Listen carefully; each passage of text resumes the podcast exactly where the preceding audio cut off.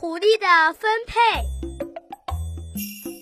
一天，老虎、狼、狐狸一起出外打猎，捉到了一只兔子、一只野鸡和一只大黄羊。该怎么分配这些东西呢？老虎对狼说：“咦，把这些东西分配一下。”是。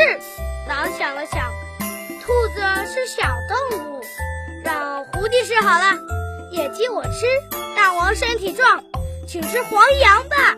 老虎不听则已，一听差点气昏，就使劲的给狼一个耳光，啪！狼的眼珠子一下子从眼眶里溅了出去。老虎又对狐狸说：“请你。”把这些东西分配一下吧。是，狐狸说。兔子请大王做早点，野鸡大王做午饭，黄羊大王当晚餐。要是有鳝鱼嘛，给我们吃点；要是没有，就算了，算了。老虎一听，十分满意，就问狐狸：“这么好的分配，你是从哪儿学来的？”狐狸马上回答：“大王，我是从狼眼珠子教训。”